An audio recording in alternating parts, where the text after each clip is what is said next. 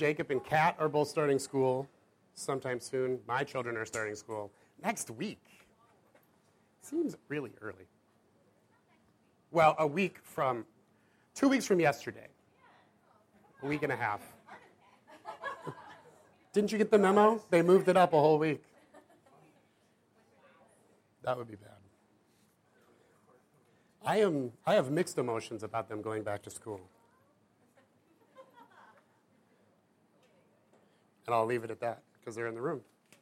Um, did Kaylee, did you enjoy worship? We sang your song. So the song Spirit Move, Kaylee's been requesting constantly because it was the song we played for Andrew's baptism. Andrew was baptized about a month ago up north in the baptism river. And we played that song. And we went back to the baptism river yesterday, right?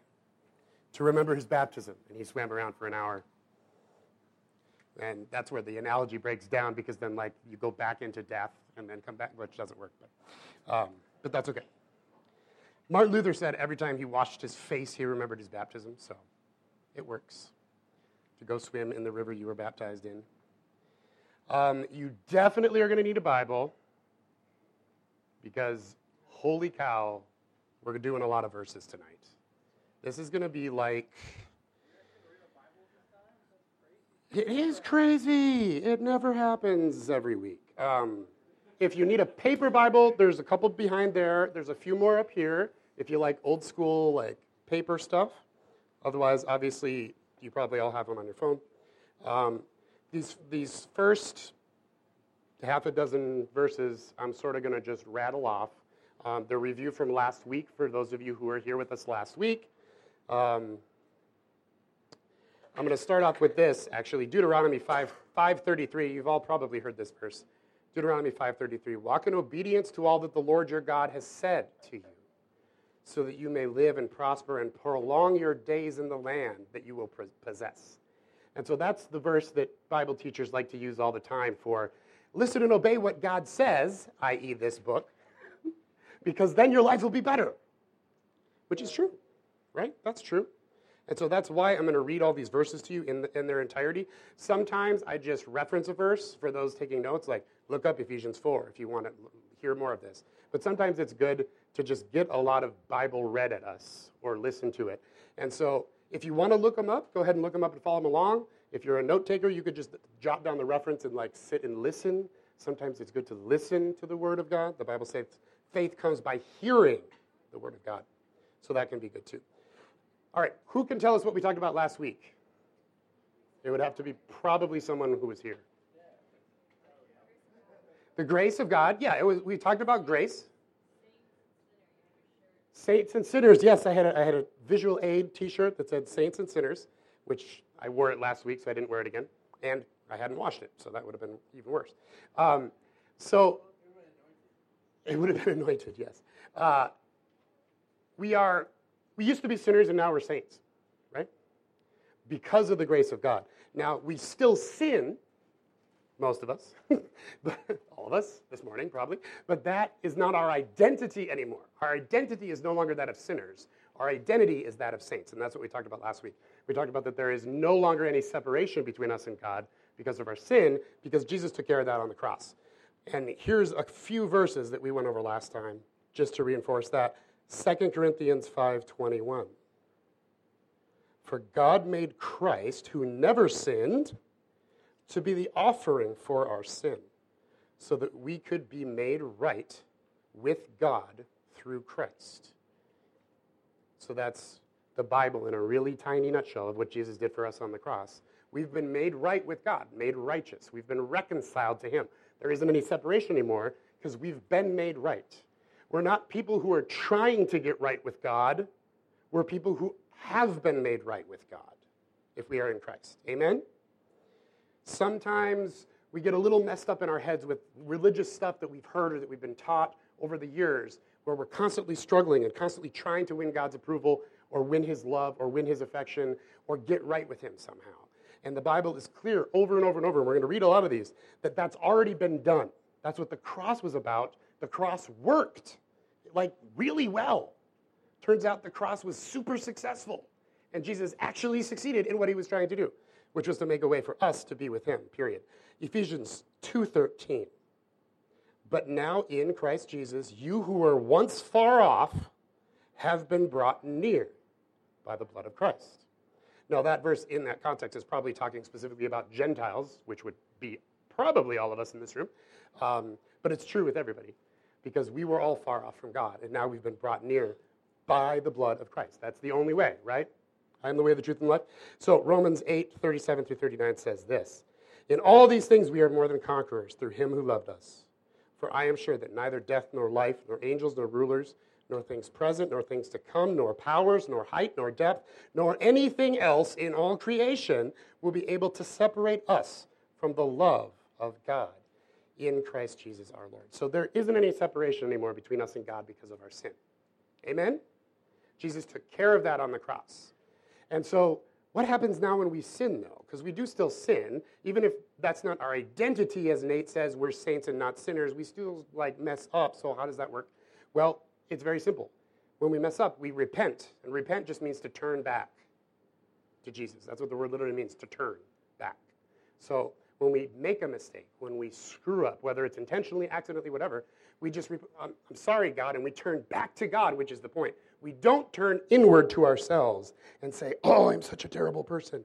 Oh, I messed up again. Why can't I get this right? Why do I suck so much? Why am I such a terrible person? I'm never going to do it. I don't deserve God's love. I don't deserve anything from Him, which is what we tend to do as, as humans. Anybody with me? Anybody been there? Because I like lived there for a really long time. And that's not God's will for us is to turn inward and focus on ourselves and how terrible we are and yada, yada, yada. Our point, God's intention for us is to turn back towards Jesus and keep walking towards Him. And because of that, Romans 8, 1 through 4. Again, now this is talking about our new identity, our true self, versus the old self that is now dead.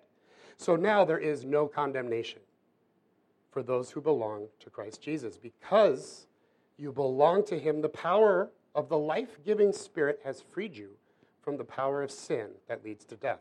The law of Moses was unable to save us because of the weakness of our sinful nature. So God did what the law could not do.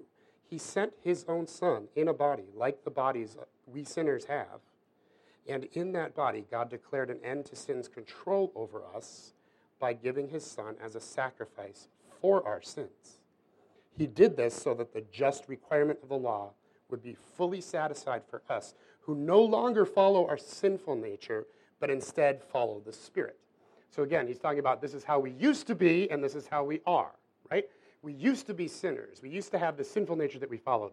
But now we're something else. God has bought us for, with a price, and we're not condemned anymore. We're something else. We have a new nature. And he expands that in Ephesians 4, 17 through 24. With the Lord's authority, I say this live no longer as the Gentiles do. And by Gentiles, he doesn't mean people who weren't born ethnically Jewish. He's talking about like pagans, you know, non Christians. Okay? Live no longer as the Gentiles do, for they are hopelessly confused. Their minds are full of darkness. They wander far from the life God gives because they closed their minds and hardened their hearts against Him. Now, I parenthetically, I just want to insert he's talking to the church here. This is not how you talk to or about non Christians when you're with non Christians, right? You're so confused. You're hopeless. You give in to your passions and your lusts. I mean, like, that's, that's like not how we talk to people. That's not very loving, right? You all know that, right? That, he, he's talking to the church here about this is how you used to be, remember? Okay, okay. Just, just want to say that. Because um, we want to we want to love everybody and, and win them in through the kindness of God, not because we've made them feel so terrible. Okay. They have no sense of honor. They live for the lustful pleasure and eagerly practice every kind of impurity. But that isn't what you learned about Christ. Since you have learned about Jesus and have learned the truth that comes from him, throw off your old sinful nature and your former way of life, which is corrupted by lust and deception. Instead, let the Spirit renew your thoughts and attitudes. Put on your new nature, created to be like God, truly righteous and holy. So again, it talks about the old self, the sinful self. Let that be dead. Let it stay dead. And that's the image of baptism is we die. We, we were placed in Christ on the cross, and we die with him, and then we're raised to new life with him.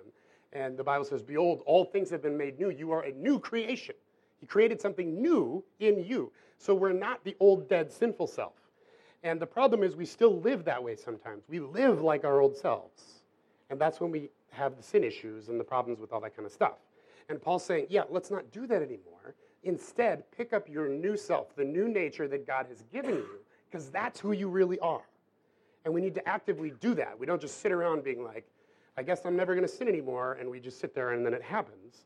He's saying, put on, like there's an active aspect to this, okay? Put on your new nature, which um, created to be like God, truly righteous and holy. Truly righteous and holy.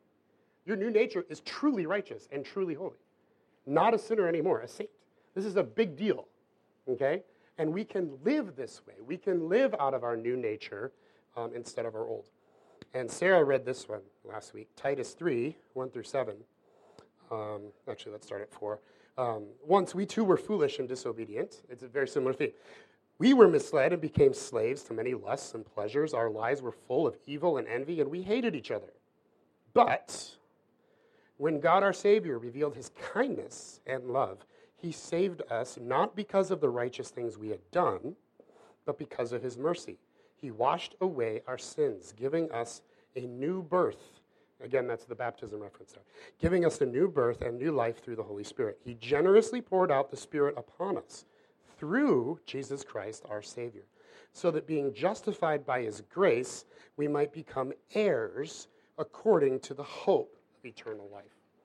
And so that, again, talks about setting aside the old nature, picking up the new nature. And so, what is this new nature? What is this new self? Who has God made us to be? If we're a new creation, what does that mean? Well, not a sinner, for one thing. But what else? What, what's the big deal? Well, we know we're children of God. He has adopted us as his children. And at the end of Titus, there, it gives us a hint at something more. So that being justified by his grace, we might become heirs according to the hope of eternal life. And he talks about that again in Romans 8. This will be the last one in the verse marathon, and then we'll take a quick break. Uh, Romans 8, 15 through 17. So you have not received a spirit that makes you fearful slaves.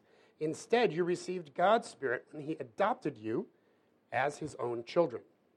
Now we call him Abba, Father, for his spirit joins with our spirit to affirm that we are God's children. And since we are his children, we are heirs. In fact, together with Christ, we are heirs of God's glory. But if we are to share his glory, we must also share his suffering. So it starts out super exciting and ends a little like, ooh, I don't like that suffering part.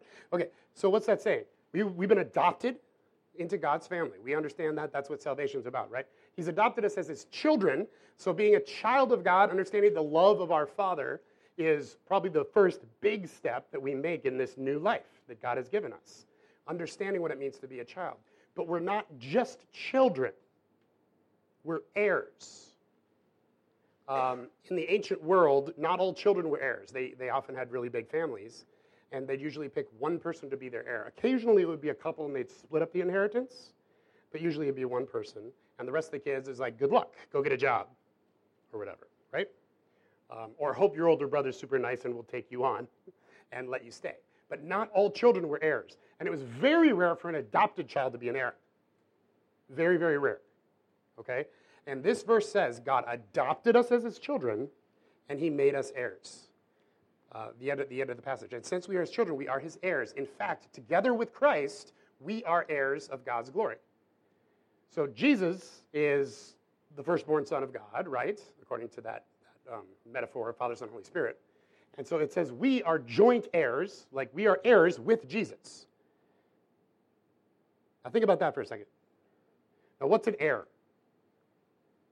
What does an heir mean? Oh, somebody read the board. yes, I, I, did write that on the whiteboard. Um, so, an heir is somebody who inherits something from their parents, usually their dad, but their parents in general. Um, and the typical definition of an heir is someone who inherits land, property, and or title from his or her father. So you inherit land, property, title. And so if we are heirs with Christ to God, that means we inherit that stuff. That's what an heir means. That's why Paul ta- wants, wants to make it clear that you're an heir. You have an inheritance with Christ. Now we're talking about Jesus Christ here, okay? Like the guy who created the earth, according to John chapter 1. Jesus created everything. And we are now heirs with him for everything. Like, what? How did we pull that off? Right? Well, we didn't, obviously. God said, This is going to be awesome. I'm going to take these sinners and I'm going to save them and make them my kids. And not only that, I'm going to give them everything in the universe. Because that's God's desire for us. Not to live in our heads like we're still slaves, but to live like we're saints, like we're children, like we're heirs. And if you're an heir to a king, what are you? Royalty. You're a princess if you're an heir to the king. You're a prince if you're an heir to the king. That's what it means, right? To be an heir. So Paul says we are heirs together with Christ of God's glory. And so we are people who inherit God's stuff. We inherit specifically his land, his property, and his title. Now, it's a little different than human heirs in the sense that God's not going to die, right? Obviously. Typically, the way inheritance works is you sort of walk into your inheritance during your life, but then you don't fully inherit until the old guy bites it. And then you get the title, you get the land, you get the property, right? And that's not going to happen in this case because God is eternal, he can't die. And so this kind of inheritance is the kind that you sort of step into. Like Prince Charles is the heir to the throne, and he stepped into that inheritance long, long, long ago. And he's been living as a prince for a very long time. And he has a lot of responsibilities and a lot of duties. He's not the king yet, but he is a, he's not just nobody. He's a prince, and that means a lot. Um, and so that's kind of what God has in mind for us. And this isn't just an in heaven thing. It's not just that we're going to die, go to heaven, and then we make it. This is God's intent for us now on earth. Paul wasn't saying one day you will become an heir once you go to heaven.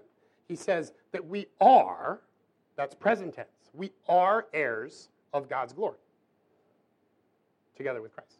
So you are a, not just a child, but an heir of God, which means you're a prince or a princess in the kingdom of God. That's who you are. That's your new nature. That's your identity.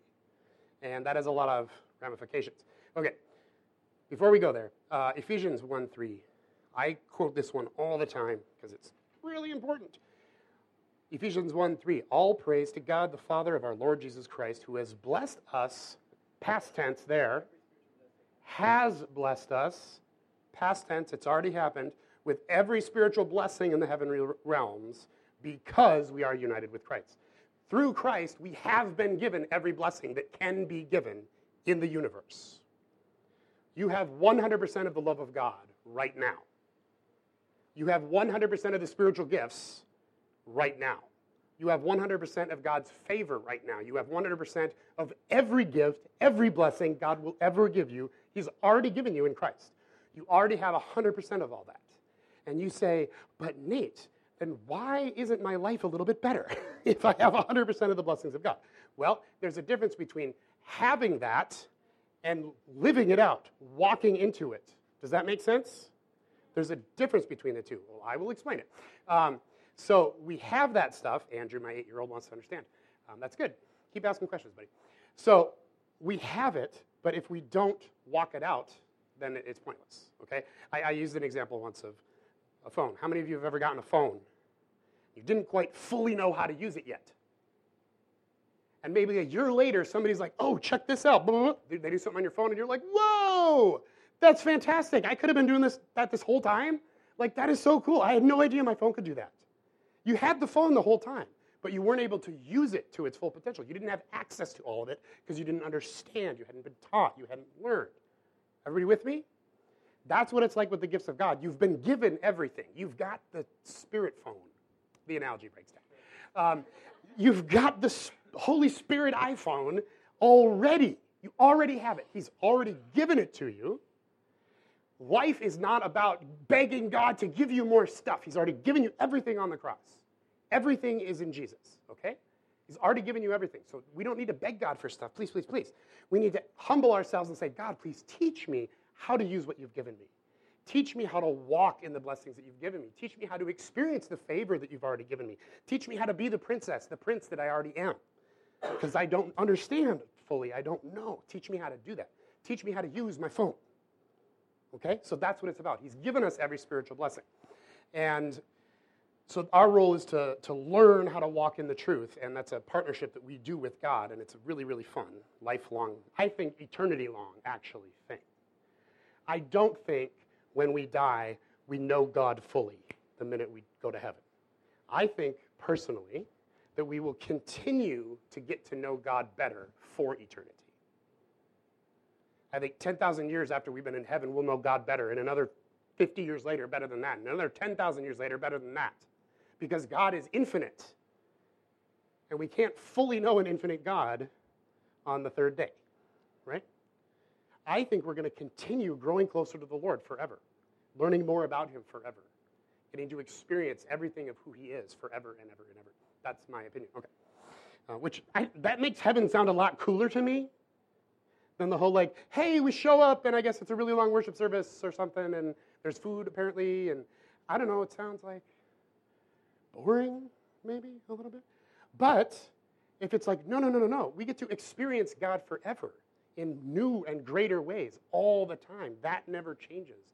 Our, our relationship with God continues to expand forever because God is infinite. That sounds really fun to me. We were talking about that the other day. Okay. Um, Galatians 4 1 is pretty much the thesis verse of tonight. Galatians 4, verse 1. Paul's talking about heirs, he's talking about us. Okay? I mean that the heir, as long as he is a child, is no different from a servant, though he is the owner of everything. Okay? An heir is the owner of everything. And Paul's saying that's true. The heir is the owner of everything. But when the heir is a little child, that doesn't really matter. It doesn't actually affect his life. He's basically just a servant when he's a little kid. Even though he's actually the heir and the owner of everything, when he's a little kid, he's basically just a servant. And that's exactly what we're talking about right now. We have been given everything in God. We are heirs of God's land, property, and title. We are princes and princesses in the kingdom of God, et cetera, et cetera. We've been every, given every spiritual blessing. But when we're little baby Christians, we're basically just servants. We have all of that. All of that is true. We are heirs to everything. That's all ours. That's all absolutely true. But we haven't learned to walk into that yet. We haven't grown up into that, you might say. Okay, so there's an aspect of maturity here, and I do not want you to think that as I mature, I earn God's stuff. That's not what I'm saying. It's already yours. We don't earn it, okay? But as we grow and we mature and we learn to walk with the Lord, we are able to access more and more of what we've already been given. It's like a trust fund, okay? You've all seen that on TV. You probably don't have one. I certainly do not. Um, you, you reach a certain age and then you have access to that money. And sometimes it's tiered. At 18, you get this much for these purposes. Then at 21, here, and then, da, da, da, okay? It's sort of like that. We've been given this inheritance. We've been given everything, but we don't have access to it yet. We get access to it as we grow, as we walk with the Lord. And so Paul is saying an heir is the owner of everything, but when he's a little kid, who, it, it doesn't matter. He's just a servant, basically. He's not much different. And so when we're little baby Christians, we're not much different than just a servant of God. That's pretty much our only identity when we're little baby Christians, a servant. But then eventually we learn how to be children, right? Which is God's primary purpose for us, is to learn how to be his kids. He is the father, we are the loved child. And if that's all we ever learn, it was a life well spent. I'm not even joking. That is the most important thing we, we need to understand and learn in life, is that he is our father and he loves us. And we never stop learning that. We never stop growing in the truth of that. We never stop growing in the ability to access the love of our Father, which is 100% yours already, but you could probably only access a little bit of it right now. Just like you might have said, God, I give you my whole heart. But if you only have access to 25% of your own heart right now, because the rest is full of crap, and it's full of walls that built up because of hurts you've had in the past, and it's full of all this other stuff, and you don't even have access to all of your own heart, giving God all of your heart really only means giving Him the 25% that you have access to. And so then three years later, God might say, I want you to give me your whole heart. And you're like, I did that before. What are you talking about, God? And he's like, Yeah, but there's so much more room now in your heart, and I want you to give me that too. Okay? It's the same thing in reverse, that we have access to more and more of God as we go. And so, as we mature and step into this, we walk into our inheritance. The inheritance is already ours, but we can walk into it and learn how to access more of the inheritance that we have. So, what is our inheritance specifically? Well, people tend to inherit land and or property and or title. So land is, you know, in, I'm talking the natural now. Let's say my dad were like, you know, a lord or something. Um, that would be cool. And uh, I get to inherit his stuff. Well, land is land, physical, like pieces of earth, right? That's what land means. Property means stuff, stuff that you own, you know, houses and boats and pirate treasure, comic book collections, things like that. Um, yes, pirate treasure. That should be one of the things everyone owns. Um, and so, title obviously is like a royal title. Okay, most people do not inherit titles from the person they're inheriting from because there are very few titles around these days. But we do because our father is what? A king, the king of kings. And so we will inherit land, property, and title. But what does that mean specifically? Well, the land that we inherit, and this is a whole sermon series, I'm going to do it in three minutes, or try to. Um, the land that we inherit, in a spiritual sense, is the kingdom of God. Okay? Because God's kingdom isn't physical land, right? It's a spiritual kingdom. But we inherit the kingdom of God. That's the land that we inherit, the property that we inherit, the stuff that God has that nobody else has is the power of God. God has power, supernatural ability. Nobody else has that. That's his specific and unique property. But we get to inherit the power of God. And we get to start to walk in that. And um, the title is, you know, God is king. And so a king um, lives in majesty or glory. They, those words mean pretty much the same thing majesty or glory. And so our title is the glory of God. And so we inherit land, property, title, or the kingdom, the power, and the glory. And those three things are things that God owns that the scripture talks about quite a bit. Like the end of the Lord's Prayer, to thine be the kingdom and the power and the glory. We see that a lot in scripture. Those three things typically put together kingdom, power, and glory. Those are God's stuff, God's possessions. And we get to inherit that not at the exclusion of God. We will all, even when we inherit as much as we possibly can, we will still say, To you be the kingdom, power, and glory. Because even a prince is a servant of the king, right? Um, but those are the things we get to inherit. We get to inherit his kingdom, his power, and his glory. And um, we saw that actually in the verse that we read. Um, the yeah Romans eight. Um, in fact, together with Christ, we are heirs of God's glory. Um, but if we are to share his glory, we must also share his suffering. And I'll get to that in a second. Okay, so how do we actually inherit this stuff? The kingdom of God, the power of God, and the glory of God. How do we actually inherit it? Like, we have it, but how do we get it? How do we, like, have it in the sense that we use it and can live in it and enjoy it and all that kind of good stuff? Um, I'm going to do this really simply. We inherit the land or the kingdom of God through humility. We inherit the kingdom of God through humility. The Bible talks about this all the time. Luke 6:20. Blessed are the poor in spirit, for yours is the kingdom of God. So the poor in spirit, the humble, inherit the kingdom of God. Um, Jesus says many times, unless you become like a small child, you cannot inherit the kingdom of God. Okay? Small child, that childlike, that humble kind of faith that's just very humble and just trusts, you know, kind of without asking questions. Most kids do, not all kids do that. Um, some kids are born questioning, and on day one, look at you like, I have a picture of you, buddy boy, looking at me going, I don't know. Um, and so we inherit the kingdom of God through humility. And as we walk in humility, as we grow in humility, as we allow the Lord to teach us more and more what it means to be humble, what it means to live humbly, we inherit more and more of the kingdom of God. And we get to live in the power and the authority that the kingdom of God represents and what that means. And we can talk about that another time. Um, how do we inherit the property or the power of God? through faith. Again, we see this all throughout the New Testament. The power of God is accessed through faith. And faith means belief plus obedience, right? It's not just belief. The devil believes in the cross, right? He believes all that stuff happened and is right and is true. But he does not have faith because he doesn't trust in that. He says, Yeah, that's true, but I hate it. And I hate that guy so bad, right? Um, and so it's not just belief, it's belief plus obedience. Faith is belief plus obedience, belief plus action. James says faith, faith without action is dead. It's pointless. It's not even faith. Okay? So faith is belief plus obedience. And when we do that, when we walk in faith, we see God demonstrate his power. We access the power of God. And by power, I mean the supernatural stuff of God, okay? Spiritual gifts, miracles, healing. Um, God, I need a new car, or I need this one to be miraculously fixed, like now, okay? That sort of thing. The supernatural stuff, the power of God, that is part of our inheritance. That's God's stuff, His property. Only He is supernatural in that way. But we get to inherit that. We get to live in that. We get to walk in that. And that happens through faith as we walk out our faith. And I just picked out one verse. There's a billion of them on this, but James 5, 14 and 15. Are any of you sick? You should call for the elders of the church to come and pray over you and anoint you with oil in the name of the Lord.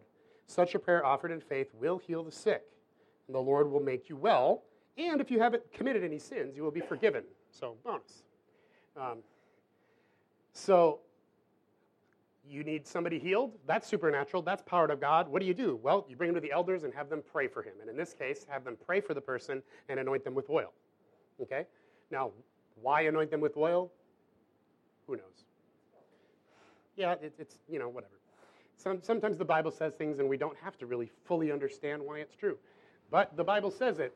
And so if someone's sick, I got a little bit of anointing oil up here because you know what? It's in the Bible. So, good stuff. Um, well, we'll save that one for later. Um, and so we access the power of God through faith. And faith is belief plus obedience. And in this case, the obedience is do what God says right here. If anybody's sick, bring him to the elders of the church. They will pray for him. So that's an act of obedience right there to pray for someone and anoint them with oil. Um, and there's tons and tons of that throughout Scripture. Faith and the supernatural, especially healing, are always connected in the New Testament. Um, that's why Jesus is always saying, Do you believe I can do this? And wow, great is your faith, and all this kind of stuff. And be it done to you according to your faith, is, is said by Jesus many, many times. So faith is how we access the property or the power of God. And the more we allow the Lord to teach us how to live in faith and how to act in faith and how to walk in faith, the more of that supernatural power we will experience of our inheritance here on earth. Um, and finally, the glory of God. How do we inherit that? Um, and that's what I'm going to end with.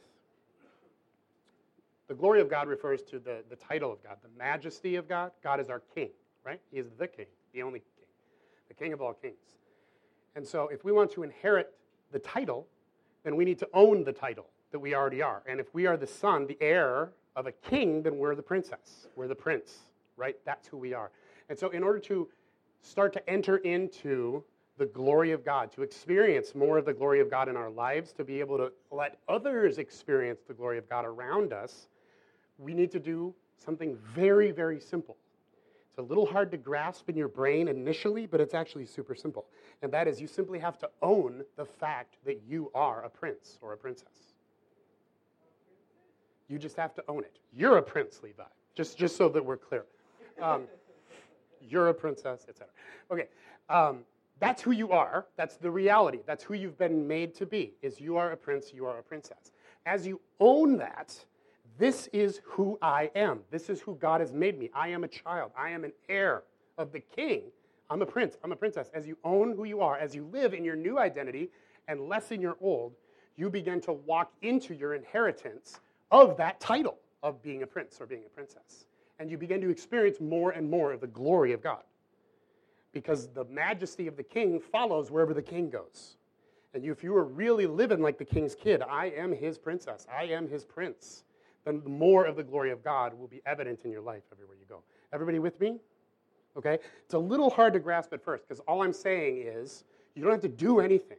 Like a prince doesn't have to do anything to be called a prince, typically, right? I mean, in some weird stories, they have to go on a quest or slay a dragon or something. But typically, they're a prince because they got born to a king and that's it. Or they got born to another prince or a princess or whatever. They get the title because of who they are, because of who their father is, not because of who they are, right? I didn't earn the title of prince. I earned nothing in and of myself. Jesus earned everything for me. And he has called me an heir of the king. And I'm a joint heir with Christ and an heir of God's glory. That's who I am. That's who I am. And even if I don't act like that all the time, or feel like that all the time, or see that all the time, that's who I truly am because the Bible says it's true over and over again, and God never changes. God never changes. So this is true for me, and it's true for you too. And if we can learn to live in and own the truth of who we actually are, instead of living like we used to live, living like we used to be, all these verses we read, put off your former self, how you used to do all this stuff. Remember all this stuff you do? Still do, is what he's really saying. Don't do it anymore. Just don't. Live who you really are. He's not saying if you ever, ever sin, you're a terrible person. No, no, no. There's no condemnation for those who are in Christ Jesus. We're over that, right? We're over that part. But he's saying, live who you are, be who you are. He's saying, you guys, you're not yet who you really are. And you should be. You're like little kids, little, little baby heirs, which are pointless. And you're just like a servant because you're just a baby. He's like, we need to grow up. We need to start living who we really are, our real identity that of a child, an heir of God, a prince, a princess in the world. And very few of us live like a princess or a prince. I'm talking spiritually. Because we're beating ourselves up all the time. Oh, I could never deserve that. Oh, I'm not good enough for that. Blah, blah, blah, blah, blah. But that is pride, actually, is what that's called. Because God says this is who you are. And so humility agrees with what God says. That's the only definition of humility, to agree with what God says. And so for you to go around saying, I'm a princess, is not pride, it's humility. And it sounds wrong, right? It's like, no, that's, that's pride, but it's not pride because it's the truth of who you are. It's the truth of what God says about you. You are my child. You are my heir. I made you that. Whoa, sorry. Sorry, CJ. I banged it with my Bible. Um, it was for emphasis. Um, God's like, I made you that. You didn't make yourself that. No one makes themselves a prince. That's weird, unless you're a prince. May he rest in peace. Um, and then you change your name anyway, and it's all weird. Um, no, you don't make yourself that. You're a prince or a princess because of who your father is. Okay? It's all God, it's not about you. But we have this weird religious thing that most of us have been taught, and most of us live in all the time, that's called false humility, which is really just pride. And it's to say, oh, I'm not that special. I'm not that important. You're an heir to God, and I'm not. Maybe that guy, he went to like seminary or something, or maybe she does. She spends a lot of time with the poor and is like super nice, but like not me. That's not me. I'm not an heir. I'm not really a child. I'm, I'm not a prince or a princess. That's not me. But that's false humility because you're saying what God says is wrong. Everybody with me? Okay? If you say, God, what you said is wrong, that is pride. It's pride. He says, No, you are my child. You are holy. You are righteous. You are loved. You are an heir to my glory, the glory of the King of Kings himself. You are a joint heir with Jesus Christ. That's who you are. And we have to say, Yes, we are. I agree with you, God. That is who I am. That is who I really am. Every time we don't, it's pride. And God resists the proud, right? But He gives grace to the humble. God wants us to accept who we are, to accept who He's made us to be. Because He's called us to be somebody way up here. And most of us are living way down here. And that's not humility, it's tragedy, is what it is. And I don't want anybody in this room to get to heaven and realize I could have been living like that, and I could have, by doing that, accomplished all this stuff for you. And instead, I stayed down here. Oh man, I don't know if there's such a thing as regret in heaven, but a lot of people are going to experience that moment when they realize they were supposed to live up here and they lived way down here. They were supposed to be a prince and they lived like a peasant. And that's not the will of God for you. Okay? And I'm not trying to like yell at you or anything like that. But if you haven't heard this before or haven't understood the truth of this, I do really want you to get this because this is really, really important. You need to agree with what God says about you. That's what humility means. You agree with what God says about you. And He says you're a prince, you're a princess, and He wants you to live that way. He wants you to walk into work, not like, oh, here I go into the darkness, protect me, Lord. No, He wants you to walk in and say, here I am. It's happening now. God's going to do something today in this workplace because I'm here. And I'm a princess, and a princess has authority and an entourage and the army at her beck and call should she get in trouble. And that is what you have. Jesus said, I could call down, what is it, like a dozen legions or something like that, if I wanted to at any minute. And that is what we have. We have the same inheritance that Jesus had. Jesus said, Everything I have, I give to you. He says that, John 15. Okay? So you have all of that. Imagine, um, uh, you know, um, what's her name? Kate? Kate Middleton, she was not born a princess. She became one through marriage, through adoption, sort of. Um, when, when the queen marries um, a royal to someone else, she says, I take you as my daughter. Okay, so it's like an, it's an adoption, essentially. Um, so that's a good metaphor for us. Now, if she gets in trouble, is she going to have any help? Uh, yeah, like all the help that exists in the world, right? If she needs something, do you think her needs are met? probably before she can speak them out loud. Unless her servants are really terrible, right? Okay? Everything she has, like that's a good picture. The reason Paul uses this picture is because it's a good one. That's who we're called to be. And I don't mean a princess or a prince in the selfish sense. And they're like, I'm a prince, do what I say. That's, that's not what I said. That's not what I'm talking about. And when Jesus talks about this kind of stuff, he talks about leadership as being servanthood. Remember that? Jesus talking to the disciples, and he said, because they're arguing over who's better, they're letting the pride get the better of them, because they had realized that they were important, that God had called them to something special. And so that's good. They understood their identity, but then they let themselves get a little bit more prideful than they should. And they're like, actually, I'm the greatest. No, I'm the greatest. I'm his cousin.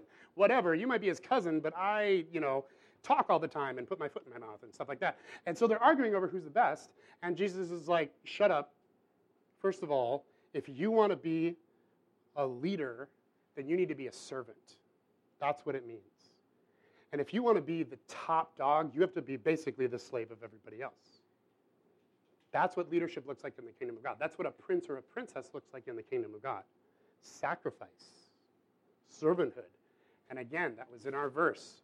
Romans 8, 15 through 17. In fact, together with Christ, we are heirs of God's glory. But if we are to share his glory, we must also share his suffering. And that's, what, that's part of what that's talking about there, is the sacrifice of being a prince or princess, being a leader. It means you can't just be selfish when you walk into your workplace. You have to say, Here I am, God, use me partner with me as your prince, as your princess, as your representative here in this place of the royal court of heaven. You can't just say, I don't want to do it today. And that's where the dying to self comes in, and that's where the suffering comes in to a degree, is allowing God to do that through us. All right, I'm going to stop here. Anybody have any questions about this stuff? If you haven't ever heard this before, it's probably kind of weird. Any questions?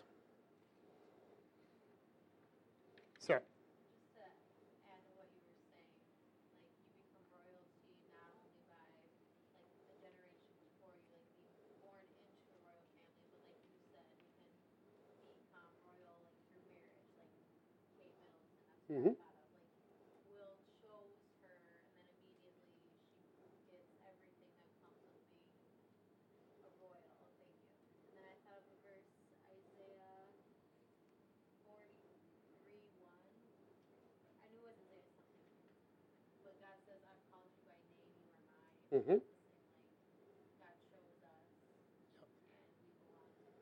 Mm-hmm. Exactly. That's exactly right. Um, and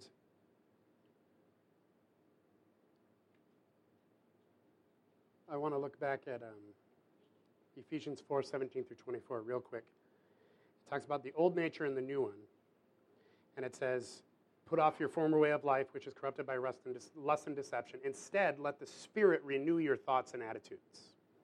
And so that is how we start to walk into the fact that we have a new destiny, we have a new nature, we have a new life, that of an heir, that of a prince, is by doing this. We allow the Spirit to renew our thoughts and our attitudes. Okay, that's Ephesians 4. Romans 12, Romans 12, 2 puts it this way Don't conform any longer to the pattern of this world, but be transformed by the renewing of your mind.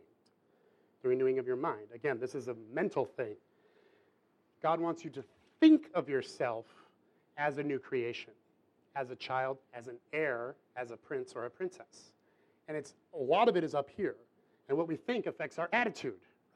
Because a lot of us have, you know, sometimes lousy attitudes. Woe is us. Oh, Christians are so persecuted. Oh, the Supreme Court and the presidential election and oh, wham, wham, wham, wham, wham. it's like, no, no, no, no, no. We're not, our, our kingdom is not of this world.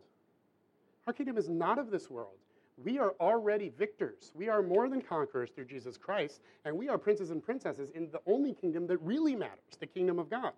We are the winners, not the losers. We're not being oppressed and attacked. We are in the process of advancing, and that's a mental thing, it's an attitude thing, but that's how God wants us to think. Less negative, more positive would be another way to put it. And so we need to be transformed by the renewing of our minds. And as we do that, as we are transformed by thinking the way God wants us to think. And um, elsewhere, Paul says, You have the mind of Christ. You've been given the mind of Christ. So that's something we have access to. We can start to think more like Jesus thinks. We can start to see ourselves how he sees us. And I seriously encourage all of you to ask God for that all the time. Lord, I want to see myself how you see me. I want to have the mind of Christ. I want to think the way you think. Transform me by the renewing of my mind. Let the Spirit renew your, my thoughts and attitudes. And as we do that, we start to, to live out who we really are, and we start to live out our inheritance. And it's way cool. So don't think of yourself as a peasant, think of yourself as a prince. Otherwise, we end up like the Israelites after they left Egypt. You remember those guys? They, they were slaves for like a billion years, and all of a sudden they're free. They're free. And what do they do? They whine, they complain, and they screw off, and they don't worship God, and they do all this stuff. Why? What is their problem? God finally set them free, free with like really cool miracles like frogs and all this stuff, right? It was pretty neat. What was their problem? Their problem was they were still slaves up here. They were slaves up here. In reality, they were free. In reality, we are heirs and we've inherited all that stuff from God. But do we still live like our old selves? Do we still live up here like we're slaves to sin? Like we're slaves to our old life? And because they did that, they weren't able to get out of their heads and the mentality of slaves, slavery. They all died in the desert, except for two. Caleb and Joshua said, No, no, no, we're not slaves anymore. We're free. God has called us and he has set us free. And because of that, they survived and they made it to the promised land. And that's what God wants us to do to be transformed by the renewing of our mind so that we don't die in the wilderness. Because that's not his inheritance for us. Amen? All right, I'm going to pray for us, and then if anybody has any questions or want any prayer, they can hang out and we can have a little discussion time. Father God, we just thank you so much that though we deserve nothing at all from you, you adopted us as your children. You chose us.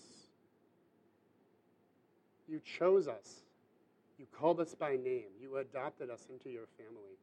And you said, not only are you a adopted kid, you are going to be an heir. I have made you an heir along with my son Jesus to everything in my kingdom. Lord, that is mind boggling. It's unbelievable. I would not believe it was true if it weren't all over here, the place here in the Bible. I would think that was just a fantasy, a prideful fantasy, probably, is what I would think. But Lord, it's true. It's what you say in your word. And so, Lord, we want to obey you. We want to live in your truth. We want to believe and live as you say we are. We want to be humble. And Lord, you've called us children, you've called us heirs, you've called us a prince or a princess. And so, Lord, help us to live like that. Help us to be transformed by the renewing of our mind. Holy Spirit, I ask you to just wash over the minds of everyone here right now. and renew our thoughts and attitudes, as it says in your word. Renew us, Holy Spirit. Blow through this place, blow through our minds, renew us. Help us to see you how we're supposed to see you. Help us to see ourselves how you see us.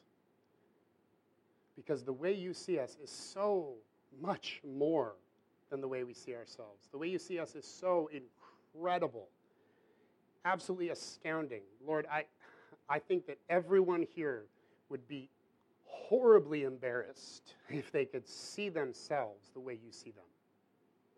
Because you love us so much and you think so highly of us.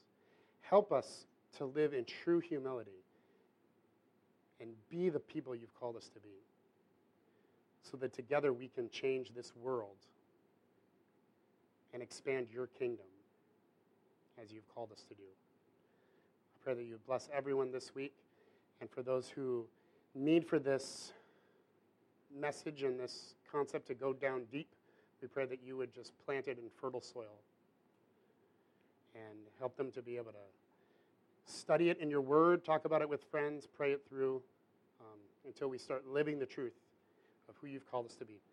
In Jesus' name, amen.